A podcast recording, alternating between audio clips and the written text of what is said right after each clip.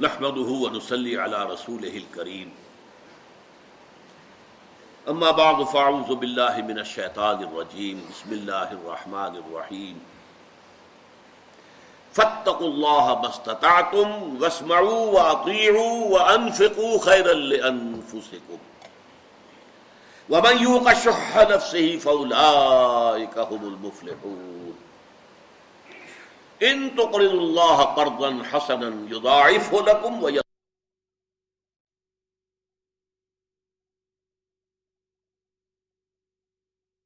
الحکیم. صدق اللہ العظیم.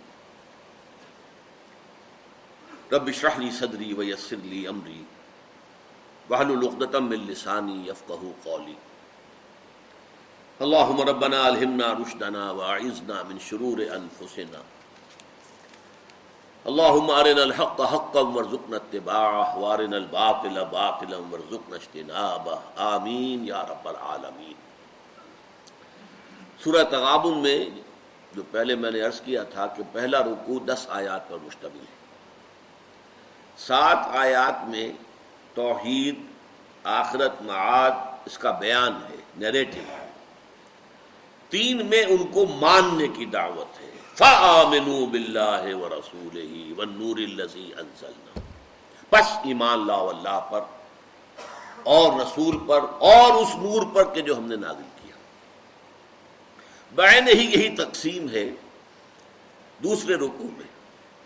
پانچ آیتوں میں ایمان کے نتائج، ثمرات، عواقب ایک انڈیویجول کی حیثیت سے بھی اور دنیا میں مال و اسباب کے اندر گرے ہوئے ہونے اور رشتہ داریوں کے اندر جکڑے ہوئے ہونے کے اعتبار سے۔ ایمان کے نتیجے میں نقطۂ نظر میں کیا تبدیلی آنی چاہیے وہ ہم پڑھ چکے اب کہا فتق اللہ مستطاعت اب یہاں فا کا کلمہ پھر آ گیا۔ بس۔ یعنی یہ تو حقائق ہیں۔ ان کو تم تبدیل نہیں کر سکتے۔ یہ حقائق ہیں، اپنی جگہ ہے۔ تمہاری آفیت اس میں ہے۔ کہ اب اس کے مطابق عمل کرو۔ پہلی بات فتق اللہ مستطعتم بس اللہ کا تقوی اختیار کرو جتنا بھی تمہارے حد امکان میں۔ تقوی کسے کہتے ہیں؟ ہمارے منتخب نصاب میں یہ لفظ ایک اصطلاح کے طور پر پہلی دفعہ آ رہا ہے۔ وقا یقین وہ کہتے ہیں بچنا۔ بچانا۔ اسی سے بنا ہے وقینا عذاب النار۔ اے اللہ، ہمیں بچا لے آگ کے عذاب سے۔ اس میں باب تفاول بنتا ہے۔ ابتقا واؤ اور تے جمع ہو جاتے ہیں تو ابتقا اتقا کے معنی ہے بچنا۔ وقا بچانا۔ اتقا خود بچنا۔ بدقسمتی سے اس کا جو ترجمہ ہمارے ہاں عام طور پر اردو تراجم میں ہے، وہ ڈرو، اللہ سے ڈرو، یہ ترجمہ اچھا نہیں ہے۔ میں غلط نہیں کہتا اچھا نہیں اللہ تعالی کوئی خوفناک ہستی نہیں ہے۔ وہ تو رحیم ہے مدود ہے۔ اللہ تعالیٰ بندوں سے محبت کرتا ہے۔ الخلق و عیال اللہ، تمام مخلوقات اس کے کنبے کے مانند ہیں۔ لہذا وہ کوئی خوفناک شے نہیں ہے کہ ڈرا جائے۔ یہ ڈر کس طرح کا ہے؟ جیسے ایک سعادت مند بیٹا ڈرتا ہے کہ والد ناراض نہ ہو جائے۔ میں اپنے والد کے احساسات کو ٹھیس نہ پہنچا دوں۔ میرے والدین نے مجھ سے یہ توقعات وابستہ کر رکھی ہے کہیں ایسا نہ ہو کہ میں ان کی امیدوں پر پانی پھیر دوں۔ یہ ڈر، یہ خوف اس معنی میں اللہ کا ڈر بھی اگر لفظ استعمال کیا جائے تو غلط نہیں ہے۔ لیکن اصل میں اس کے معنی ہے اللہ کی نافرمانی سے بچنا۔ اللہ کی نافرمانی سے بچو گے تو اللہ کے عذاب سے بچو گے۔ آخرت میں اللہ تعالیٰ کے عذاب سے جہنم سے بچ جاؤ گے۔ اس کے ذمن میں بہترین تعبیر جو ہے، حضرت ابئی ابن کعب رضی اللہ تعالیٰ عنہ صحابہ میں سے، انصار میں سے ایک ایسے صحابی ہیں جن کے بارے میں حضور کی یہ سند ہے اقراؤہم ابئی ابن کعب۔ میرے صحابہ میں قرآن کا سب سے بڑا عالم ابئی ابن کعب ہے، رضی اللہ تعالی عنہ۔ تو حضرت عمر رضی اللہ تعالیٰ عنہ کے عہد خلافت میں ان کی شورا کا اجلاس ہو رہا تھا۔ تو ایک مسئلہ کھڑا ہو گیا ہاؤ ٹو ڈیفائن تقوا تقوا کی ڈیفینیشن کیا ہوگی؟ تقوا کسے کہتے ہیں؟ معین الفاظ میں تقوا کا مفہوم کیا ہے؟ تو بہت سے لوگوں نے اپنی اپنی رائے دی۔ حضرت عمر نے خاص طور پر ابئی ابن کعب خاموش رہے تھے۔ ان سے کہا ابئی آپ فرمائیں۔ اب انہوں نے مثال دی کہ امیر المومنین، آپ جانتے ہیں کہ اگر کسی شخص کو کسی ایسے جنگل میں سے گزرنا پڑے، یا خاردار جھاڑیاں ہوں اوپر درخت ہیں، نیچے جھاڑیاں ہیں۔ اب یہ میں اضافہ کر رہا ہوں، جھاڑیوں میں سانپ ہیں، کیا ہیں، کیا نہیں ہے پھر کوئی پگ ڈنڈی نہیں ہے، کوئی راستہ بنا ہوا نہیں ہے، جانا ہے آپ کو، گزرنا ہے۔ کچھ پتا نہیں کہ کہیں پاؤں آپ رکھیں اور وہاں گھاس کے اندر جو ہے سانپ کنڈلی مارے بیٹھا اور وہ آپ کو ڈس لے۔ اور آپ نے دیکھا ہوگا، کانگو کا تاس اور امیزن کا تاس، وہاں تو درختوں سے سانپ لٹکے ہوئے ہوتے تو ایسے میں کیسے آدمی پھونک پھونک کر قدم رکھتا ہے۔ ہر طرف سے چوکس ہو کر، چوکنا ہو کر، کہیں میرا کپڑا کہیں کسی جھاڑی میں الجھ نہ جائے، کہیں میں کسی ایسی گھاس، لمبی گھاس کے اندر پاؤں نہ رکھ دوں کہ جس میں ہو سکتا ہے، یا کسی موزی جانور کے بل میں میرا پاؤں چلا جائے، یا یہ کہ کوئی سانپ جو ہے۔ تو جس طریقے سے احتیاط سے آدمی گزرتا ہے، اس کا نام تقوا ہے۔ یہ دنیا جو ہے ہماری زندگی یہ ایک گزرگاہ ہے۔ چل رہے ہم۔ اور یہ ایک ایسی گزرگاہ ہے، ہر چہار طرف معاشیت گناہ، اس کے جھاڑیاں موجود ہیں۔ گناہ کی دعوت موجود ہے۔ ٹیمپٹیشنز موجود ہیں۔ غلط کام کرنے کے لیے ترغیب موجود ہے۔ ان جھاڑیوں سے بچ کر نکل جانا۔ کہ بازار سے گزرا ہوں، خریدار نہیں ہوں۔ پاک دامن گزر جانا وہاں سے۔ کوئی دھبا معاشیت کا، کوئی دھبا گناہ کا، کوئی اللہ کی نافرمانی کا دھبا نہ لگنے پائے، یہ تقوی۔ اب اس تقوا کے لیے جو سب سے گاڑی آیت قرآن مجید میں آئی ہے، وہ سورہ آل عمران کی آیت ہے، ایک سو دو۔ یا اللہ حق کا تو ہی اے ایمان والو، اللہ کا تقوا اختیار کرو، جتنا کہ اس کے تقوا کا حق ہے۔ اس پر صحابہ گھبرا گئے۔ حضور کی خدمت میں حاضر ہوئے۔ اس لیے کہ میں نے بارہ آپ سے کہا ہے کہ ہمارا قرآن کا پڑھنا اور سننا کسی اور قسم کا ہے، اور ان کا قرآن کا پڑھنا اور سننا کسی اور نوعیت کا تھا۔ وہ قرآن سنتے ہی، پڑھتے ہی دیکھتے تھے کہ ہم اس پر عمل کریں گے، عمل کر سکتے کہ نہیں کر سکتے۔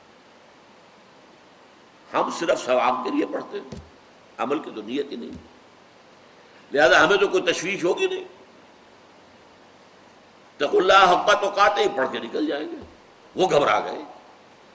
حضور اللہ کا حق کون ادا کر سکتا ہے؟ جبکہ ذہن میں رکھیے، خود حضور کے اپنے الفاظ ہیں۔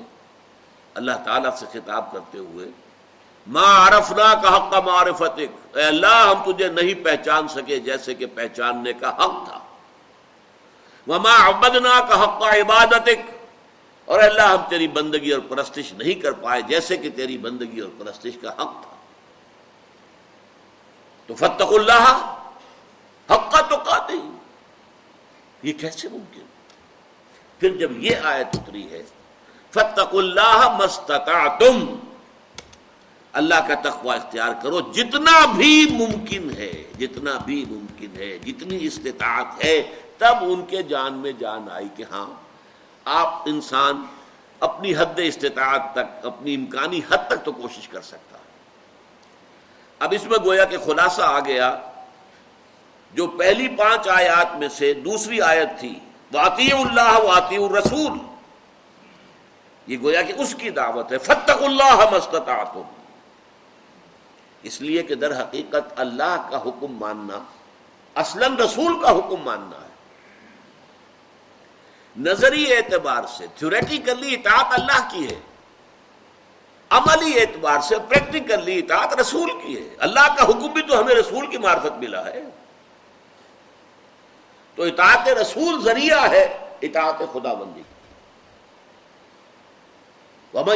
رسول فقط عطا اللہ جو رسول کی اطاعت کی، جس نے اس نے در حقیقت اللہ کی اطاعت کی۔ ومار صلی اللہ رسول اللہ اور ہم نے نہیں بھیجا کسی بھی رسول کو مگر اس لیے کہ اللہ کے اذن سے اس کی اطاعت کی جائے۔ تو فتق اللہ مستطعتم اس کے بعد فرمایا وس مڑو سنو اور اطاعت کرو۔ یہ سنو اور اطاعت کرو سے مراد کیا ہے؟ یہ چونکہ قرآن مجید میں یہ دو لفظ جڑ کر آتے ہیں۔ اس کل تم سمعنا واطعنا۔ جب حضور نے بیعت لی تھی، بایانا رسول اللہ صلی اللہ علیہ وسلم و سننا اور اطاعت کرنا۔ اس کی در حقیقت، اس کیفیت کیا ہے اس کی؟ محض سننے سے اطاعت لازم آ جائے۔ لازم نہیں کہ آپ کی سمجھ میں بھی آئے۔ ایک یہ ہے کہ میں سوچوں گا، غور کروں گا، اگر میں قائل ہو گیا کہ ہاں بات صحیح ہے تو میں اطاعت کروں گا۔ نو۔ پھر تو آپ اپنی عقل کی اطاعت کر رہے ہیں، پھر رسول کی اطاعت نہیں کر رہے۔ ہیں جو آپ کی سمجھ میں آئی، اس کی اطاعت کر رہے ہیں، تو پھر آپ اپنی عقل، اپنی سمجھ، اپنے نفس کی اطاعت کر رہے ہیں، رسول کی نہیں۔ صرف سننا۔ فسماؤں آتی ہو سنو اور اطاعت کرو۔ یہی لفظ آتا ہے جو فوج کا ڈسپلن ہے۔ لسن اینڈ اوبے سنو اینڈ مانو۔ اگر کوئی فوجی جو ہے اپنے افسر سے پوچھنے لگے، جناب، آپ نے یہ حکم تو دیا ہے، لیکن میری سمجھ میں نہیں آیا اس کی حکمت کیا ہے، کیا مقصد ہے، اس کا کیا فائدہ ہے۔ پہلے مجھے سمجھائیے تو کیا یہ معاملہ چل سکتا؟ Theirs not to reason why theirs but to do and die charge of the light brigade ایک نظم میٹرک کے زمانے میں پڑھی تھی ایک کیولری کو گھڑ سوار فوج اسے حکم دے دیا گیا چارج کرو بڑھو آگے حملہ کرو اب انہیں یہ معلوم تھا کہ سامنے بھی توپیں گڑی ہوئی ہیں، داہنی طرف بھی توپیں لگی ہوئی ہیں، بائیں طرف بھی توپیں لگی ہوئی ہیں۔ Cannon to right of them cannon to left of them cannon in front of them volleyed and thundered یہ توپیں جو ہے توپ کے گولے برسا رہی ہیں بارش کے طریقے سے اور گرج رہی اس حال میں حکم ہوا، بڑھو اور چارج کرو۔ گویا کہ موت کے منہ میں جانے کا حکم ہے نا۔ تو فوجیوں نے یہ سوچا someone has blundered volleyed and thundered someone has blundered کسی نے بہت بڑی غلطی کی ہے۔ کسی جرنیل نے، کسی کرنیل نے، کسی آفیسر نے بڑی غلطی کی ہے۔ اس حالت میں چارج کا حکم دیا گیا۔ ہے لیکن دیر not to reason why their but to do and die so into the valley of death rode the six hundred ان کا یہ کام ہی نہیں تھا کہ پوچھیں کیوں ریزن بھائی یہ کام ان کا ہے ہی نہیں فوج کا کام ہے ہی نہیں ان کا کام ہے حکم جو دیا ہے اس کو پورا کرو چاہے موت آ جائے آ جائے لہذا چھ سو کے چھ سو چھ سو تھے سکس ہنڈریڈ وہ موت کی وادی میں اتر گئے اس حکم کی وجہ سے سب کے سب ختم ہوئے یہ ہے در حقیقت ڈسپلن فوج کا۔ اور یہی ڈسپلن درکار ہے، یہاں نوٹ کیجیے، اللہ کی اور رسول کی اطاعت کا ذکر تو پہلے آ چکا تھا۔ یہاں اطاعت کا لفظ جو دوبارہ آیا ہے، اس کا مفہوم کچھ اور ہے۔ اس لیے کہ اطاعت جو ہے، نبی اکرم صلی اللہ علیہ وسلم کی حیات طیبہ میں بھی صرف حضور کی نہیں تھی۔ فرض کیجیے کہ ایک جنگ ہو رہی ہے۔ حضور تو کمانڈر ان چیف ہیں۔ اب ایک میں منا ہے، داہنا بازو ہے، اس پر بھی تو کوئی کمانڈر ہے نا۔ ایک میسرا ہے، بایاں بازو ہے، اس پر بھی کوئی کمانڈر ہے۔ کوئی بیک پر ہے، اس کا بھی کوئی کمانڈر ہے۔ کوئی ہراول ہے آگے چلنے والا، اس کا بھی کوئی کمانڈر ہے۔ ان کمانڈروں کا حکم نہیں مانے گے تو کیسے چلے گا معاملہ؟ لہذا اٹس اے برانچنگ پروسیس یہ جو اوبیڈینس ہے، یہ تقسیم ہوتی جاتی ہے۔ کوئی جماعت ہے، اس کا ایک امیر ہے۔ ایک صوبے کے اندر اس کا صوبائی امیر ہے۔ ضلع میں کوئی ضلعی امیر ہے۔ تو اگر ان کی اطاعت نہیں کی جائے گی تو کام کیسے چلے گا؟ اسی لیے حضور نے فرمایا، من اطاعنی فقط اطاع اللہ۔ جس نے میری اطاعت کی، اس نے اللہ کی اطاعت کی۔ وہ من آسانی فقط آس اللہ جس نے میری نافرمانی کی، اس نے اللہ کی نافرمانی کی۔ وہ من اطا امیری جس نے میرے مقرر کردہ امیر کی اطاعت کی فقط اطاعنی اس نے میری اطاعت کی۔ وہ من آسا امیری فقط آسانی اور جس نے میرے معین کردہ امیر کی نافرمانی کی، اس نے میری نافرمانی کی۔ سو سمپل کلیئر نظم جماعت ہو، فوج کا نظم ہو، کچھ بھی ہو۔ آپ کو معلوم ہے کہ غزوہ عہد میں ایک لوکل کمانڈر کی خلاف ورزی کی گئی۔ پچاس تیر انداز جو ایک درے پر مقرر کر دیے گئے تھے، حضور نے فرمایا تھا، چاہے شکست ہو جائے، ہم سب مر جائیں، ہلاک ہو جائیں، اور تم دیکھو کہ پرندے ہمارا گوشت نوچ نوچ کر کھا رہے ہیں، تب بھی تم یہاں سے مت ہٹنا۔ ہوا یہ کہ فتح ہو گئی۔ کفار نے بھاگنا شروع کیا، مسلمان ان کا پیچھا کر رہے ہیں۔ یہاں اختلاف ہو گیا پچاس میں۔ لوگوں نے کہا، چلو۔ کمانڈر کہتے رہے، عبداللہ ابن جہش رضی اللہ تعالی عنہ نہیں، یہاں سے ہٹنے کی اجازت نہیں ہے۔ تو انہوں نے تعویل کر لی، حضور کے حکم کی۔ حضور نے شکست کی حالت میں کہا تھا اب تو فتح ہو گئی ہے۔ Thirty five of them disobeyed they disobeyed the local commander حضور کے قول کی تو انہوں نے تعویل کر لی کہ حضور نے شکست کی حالت میں فرمایا تھا، فتح کی حالت میں نہیں فرمایا تھا۔ اب فتح ہو گئی ہے۔ لہذا میں یہ کہتا ہوں کہ انہوں نے حضور کی نافرمانی نہیں کی۔ لیکن لوکل کمانڈر کی نافرمانی تو کی۔ وہ کہتے رہے، نہیں نہیں نہیں۔ پینتیس چلے گئے، پندرہ رہ گئے۔ خالد ابن ولید تھے کفار اور مشرقین کے، کیویلری کے انچارج۔ گھڑ سوار جو فوج تھی ان کی، اس کے کمانڈر۔ انہوں نے دیکھا وہ درا خالی ہے جس پر کہ حضور نے کھڑا کیا، تو حضور کو معلوم تھا کہ یہ ہمارا ویک پوائنٹ ہے۔ سامنے دشمن ہے، یہ ہماری پیٹھ ہے۔ اگر اس درے سے ہمارے اوپر حملہ ہو جائے گا تو ہم تو چکی کے دو پارٹوں میں آ جائیں گے۔ اس لیے کھڑا کیا تھا، اس لیے اتنی تاکید کی تھی۔ انہوں نے دیکھا درا خالی ہے، انہوں نے پورے کوہ عہد کا چکر لگا کر تیزی کے ساتھ گھوڑوں کے اوپر دوڑتے ہوئے اور پیچھے سے آ کر حملہ کیا ہے اور وہ فتح جو ہے شکست میں بدل گئی۔ پندرہ کی پندرہ تو وہیں شہید ہو گئے فوراً۔ فوج گھوڑے آ رہے ہیں، وہ تو ایسے ہی سمجھے ٹینک آ رہے ہیں۔ آج کیولری ٹینکوں کو کہتے ہیں نا اس وقت کی وہ کیولری تھی۔ گھوڑا جس زور کے ساتھ آتا ہے، تو پیادہ جو ہے کھڑا ہوا آدمی اس کے سامنے کیا حیثیت رکھتا ہے؟ تو زمین میں گرے گا اور پاؤں تلے کچلا جائے گا۔ پھر اس کے بعد شکست ہوئی۔ ستر شہید ہوئے۔ حضور جو ہے مجروح ہوئے۔ حضور پر غشی تاری ہوئی، اتنا خون آپ کا چلا گیا۔ یہ سب کچھ کس لیے ہوا؟ Disobedience of a local commander تو یہ جو سم و تعت کا نظام ہے، یہ چلتا ہے درجہ بدرجہ۔ فسبعو آتیعو سنو اور اطاعت کرو۔ نمبر تین، یہ آیت بہت گمبھیر آیت ہے۔ وہ انفقو خیر انفسکم خرچ کرو، لگا دو، کھپا دو، صرف کر دو۔ خیرن یہاں دونوں معنی دے سکتا ہے۔ خیر دولت کو بھی کہتے ہیں۔ حب الخیر لشدید اپنا مال، اپنی دولت جو ہے، لگاؤ اللہ کے راستے میں۔ یہاں اصل میں، پس منظر میں کیا ہے؟ اقامت دین کی جد و جہد، جہاد فی سبیل اللہ کے مراحل۔ جس میں حضور سپریم کمانڈر ہے لیکن مختلف فوجوں میں بعض اوقات حضور فوج بھیجتے تھے اور کسی اور کو آپ کمانڈر بنا دیتے تھے، وہاں وہ ہے کہ جس کی اطاعت کی جائے گی۔ یا حضور کے ہوتے ہوئے داہنے بازو پر، بائیں بازو پر جو بھی ہے، ان کی اطاعت کی جائے گی۔ تو فتق اللہ مستطاعتم سب سے بڑی بات تو تقوا ہے۔ اللہ کا تقوا اختیار کرو، جس حد تک بھی تمہارے لیے ممکن ہے۔ وسماؤ آتی ہو لسن ڈوبے سنو اور اطاعت کرو۔ نو آرگیومنٹ البتہ اس میں ایک استثناء ہے۔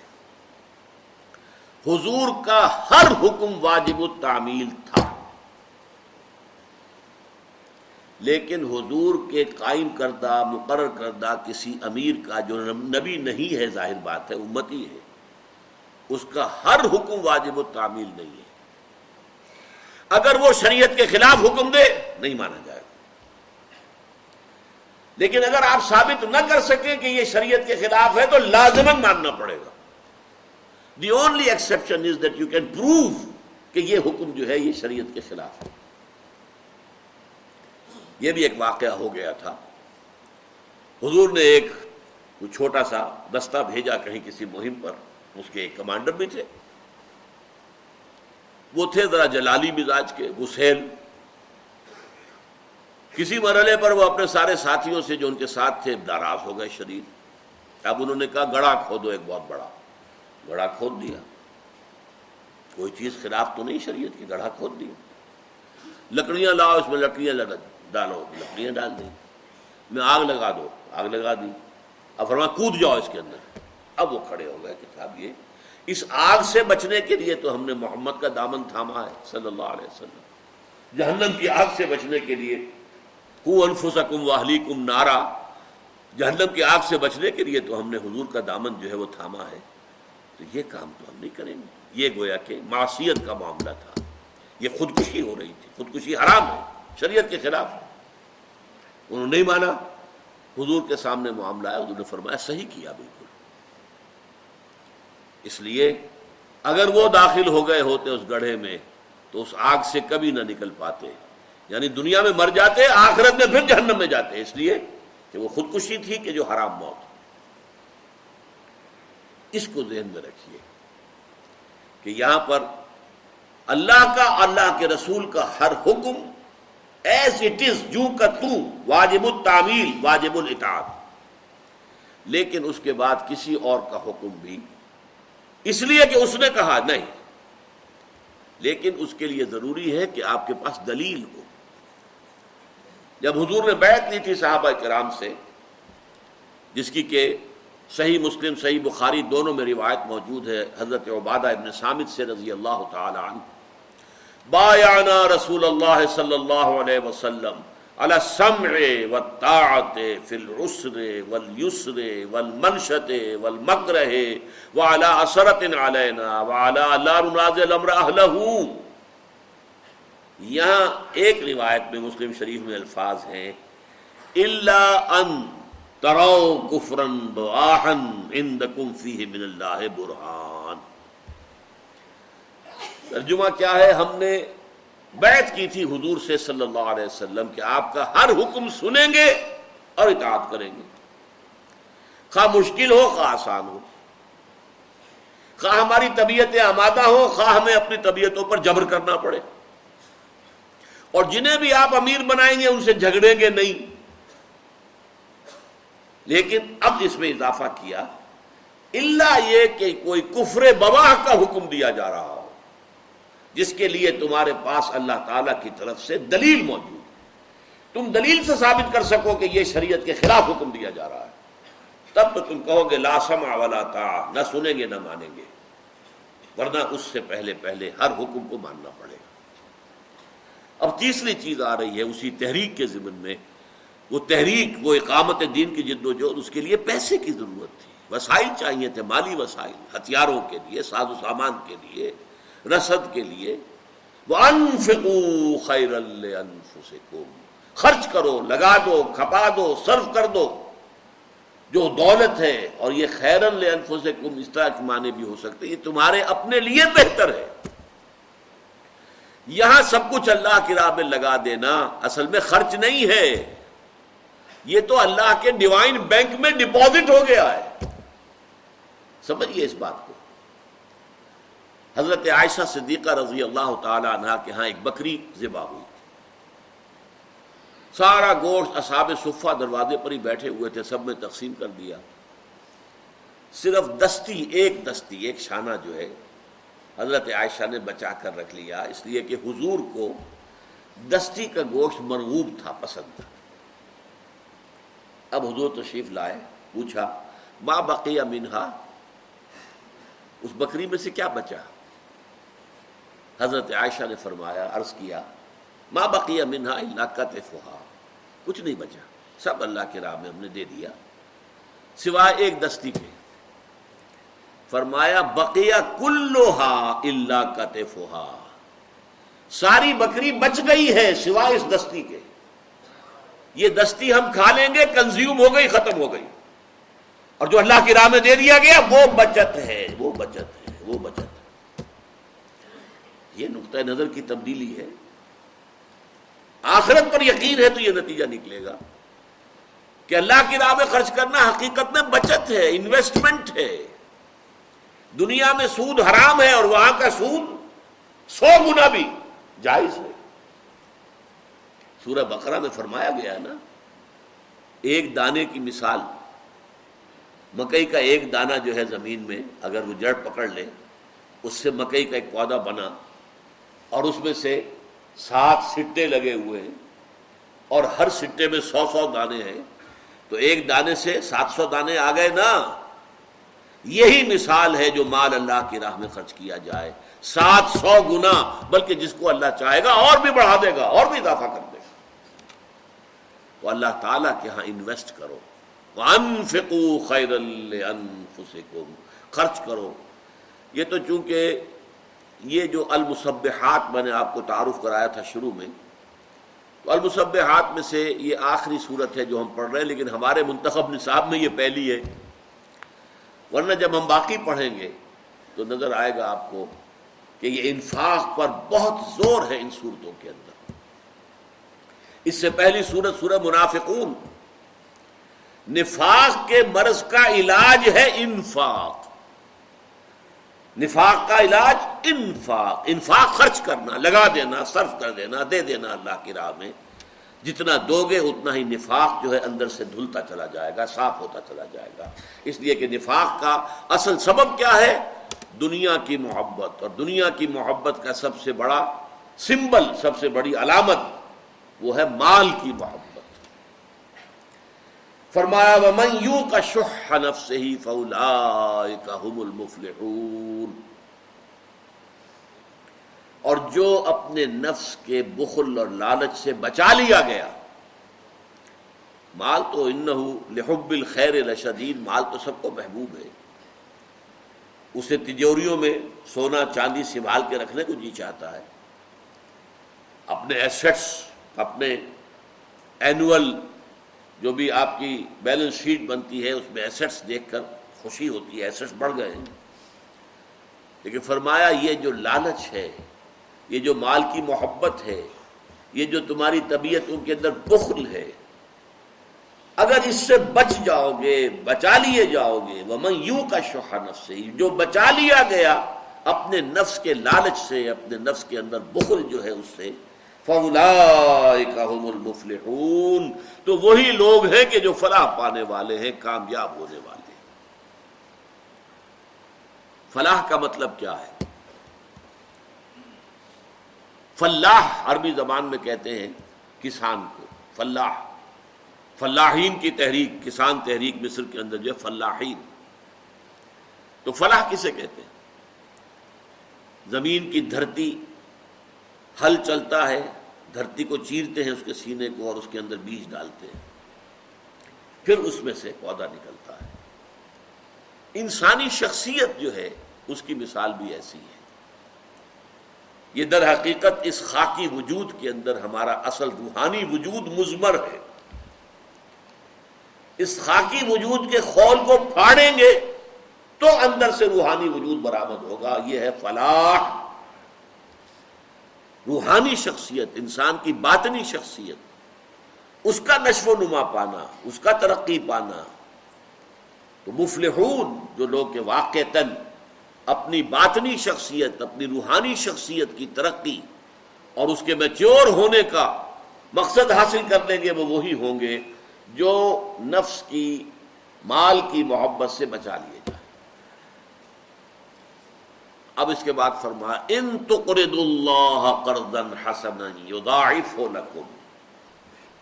میں نے عرض کیا تھا نا کہ یہ انفاق پر ان صورتوں میں بہت زور ہے۔ اگر تم اللہ کو قرض حسنا دو گے تو اللہ تمہارے لیے دگنا چوگنا کرتا رہے گا۔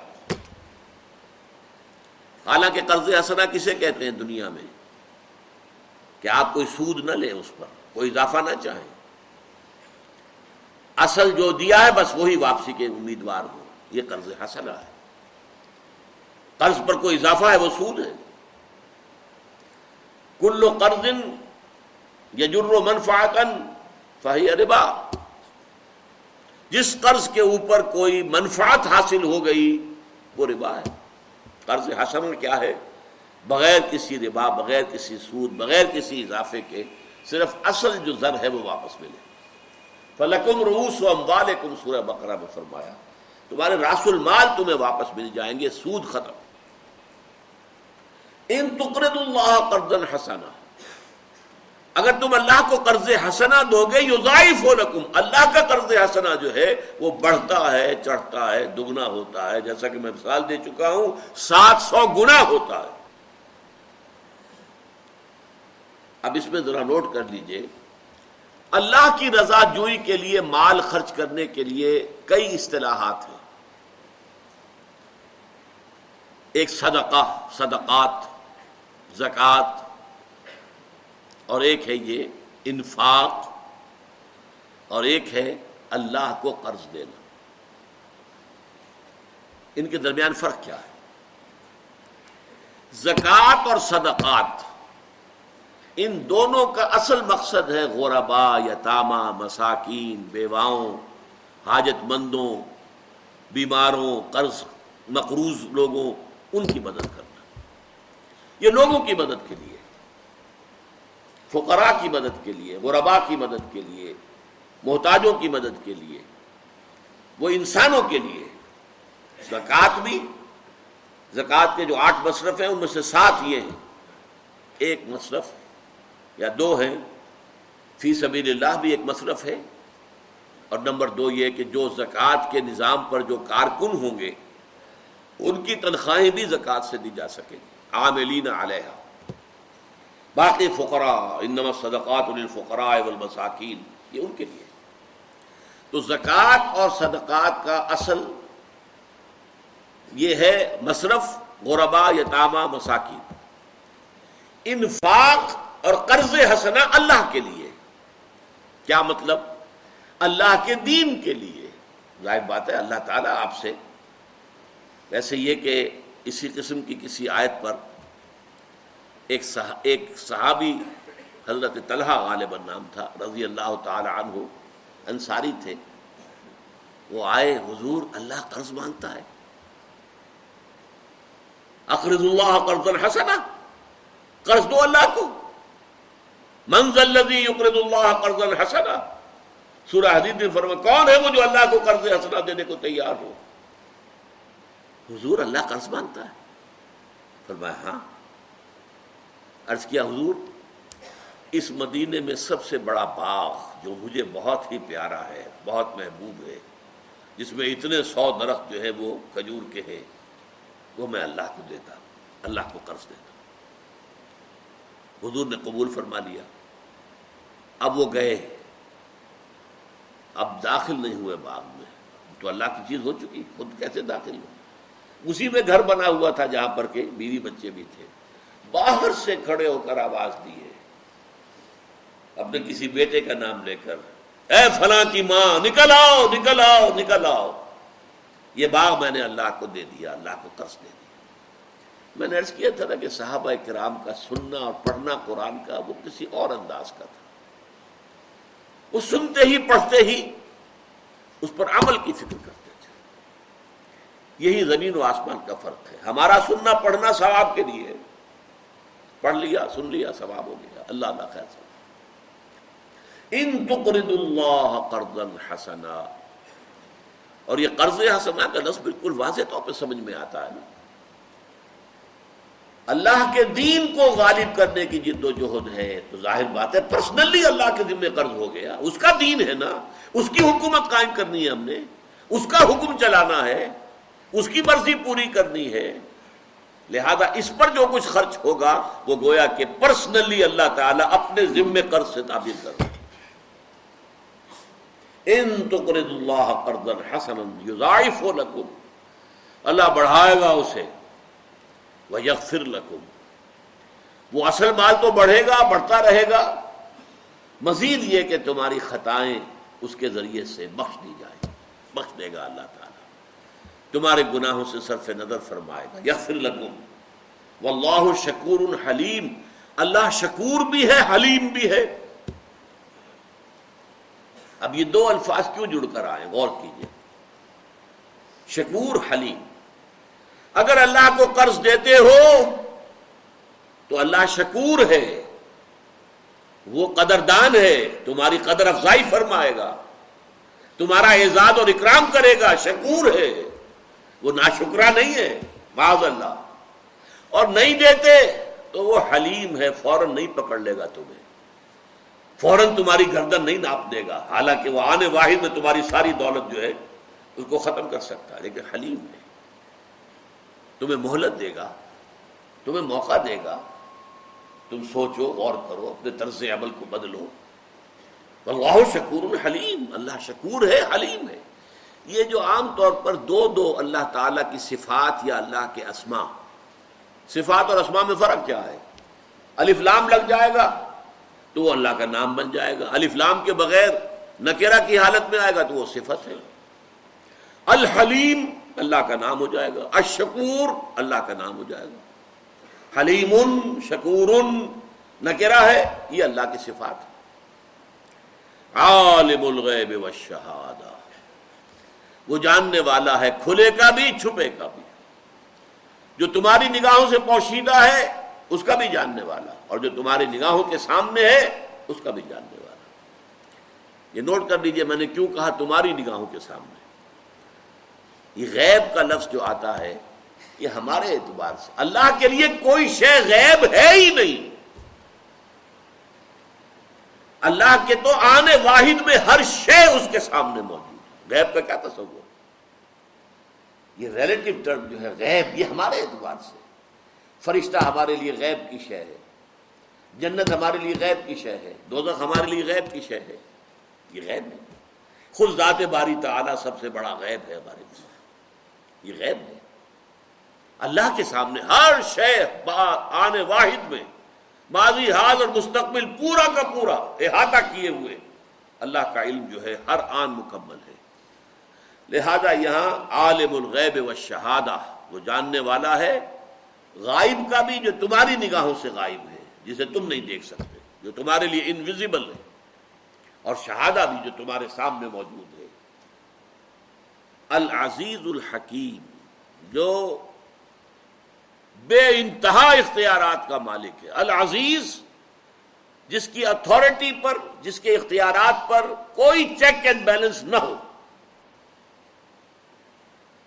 دیکھیے دنیا میں ہمارا کانسیپٹ کیا ہے؟ Authority tends to corrupt and absolute authority corrupts absolutely یہ پولیٹیکل سائنس کا ایکسیم ہے، اصول ہے۔ جہاں اختیارات کا ارتکاز ہو جائے گا کرپشن کا اندیشہ بڑھ جائے گا۔ لہذا کوئی چیک اینڈ بیلنس ہونے چاہیے۔ اور ایبسولوٹ اتارٹی ایسا اختیار جس کے اوپر کوئی چیک اینڈ بیلنس ہو ہی نہ کرپٹ ایبسولوٹ نہیں وہ تو بالکل ہی کرپٹ ہو جائے گی۔ یہ ہے ہمارا دنیا کا اصول۔ اللہ ہے ایبسولوٹ اختیار رکھنے والا۔ ایبسولوٹ اتارٹی اس پر کسی کا چیک اینڈ بیلنس نہیں ہے۔ اسے کچھ کرنے کے لیے کسی سے منظوری نہیں لینی۔ قرآن مجید میں سورہ مومن میں ہے، وہ فرعون۔ جو خدائی کا دعوے دار تھا، اس نے بھی حضرت موسا علیہ السلام کو قتل کرنے کی تجویز پیش کی ہے۔ تو اپنے درباریوں سے اجازت چاہی۔ ضرور نہیں اقت الموسا اب تم مجھے اجازت دے دو کہ میں موسا کو قتل کر دوں۔ علیہ السلاۃ والسلام۔ حالانکہ وہ بادشاہی تو یعنی نہیں، خدائی کا دعوے دار۔ ابھی جو ناک رگڑی گئی ہے، بش صاحب کی کتنا زور لگایا ایڑی چوٹی کا کہ جو وہ چاہتے تھے وہ قرارداد جو سیکورٹی کونسل منظور کر لے۔ نہیں ہو سکا۔ بالآخر اسی کو نیتا دیکھنا پڑا۔ اس قرارداد میں کمی کی ہے، تب فرانس راضی ہوا ہے۔ وہ یہ چاہتا تھا کہ ایسی قرارداد ہو کہ اگر ہمارے انسپیکٹرز جو ہیں اسلحہ والے جا کر اگر کہہ دیں کہ ہمیں رکاوٹ ہو رہی ہے، یہ کام نہیں کرنے، فوراً ہم حملہ کر دیں۔ پھر کسی اور ریزولوشن کی ضرورت نہ ہو، اسی ریزولوشن میں ہو کہ پھر فوراً حملہ کر دیا جائے گا۔ جبکہ اس کے ساتھیوں نے اس کے الائس نے کہا، نہیں ہے غلط ہے۔ ہونا یہ چاہیے کہ اگر ان کی طرف سے رکاوٹ وغیرہ آئے تو پھر ہم دیکھیں گے، غور کریں گے، پھر کوئی ریزولوشن پاس کریں گے۔ یہ نہیں کہ اس کے نتیجے میں آٹومیٹیکلی آپ کو اختیار حاصل ہو جائے کہ آپ فوج کشی کر دیں، حملہ کر دیں۔ اور اتنی کوشش کی ہے، اتنے ڈپلومیٹک ایفرٹس کی ہیں ٹونی بلیئر بھاگا دوڑا پھرا ہے ہر جگہ پر۔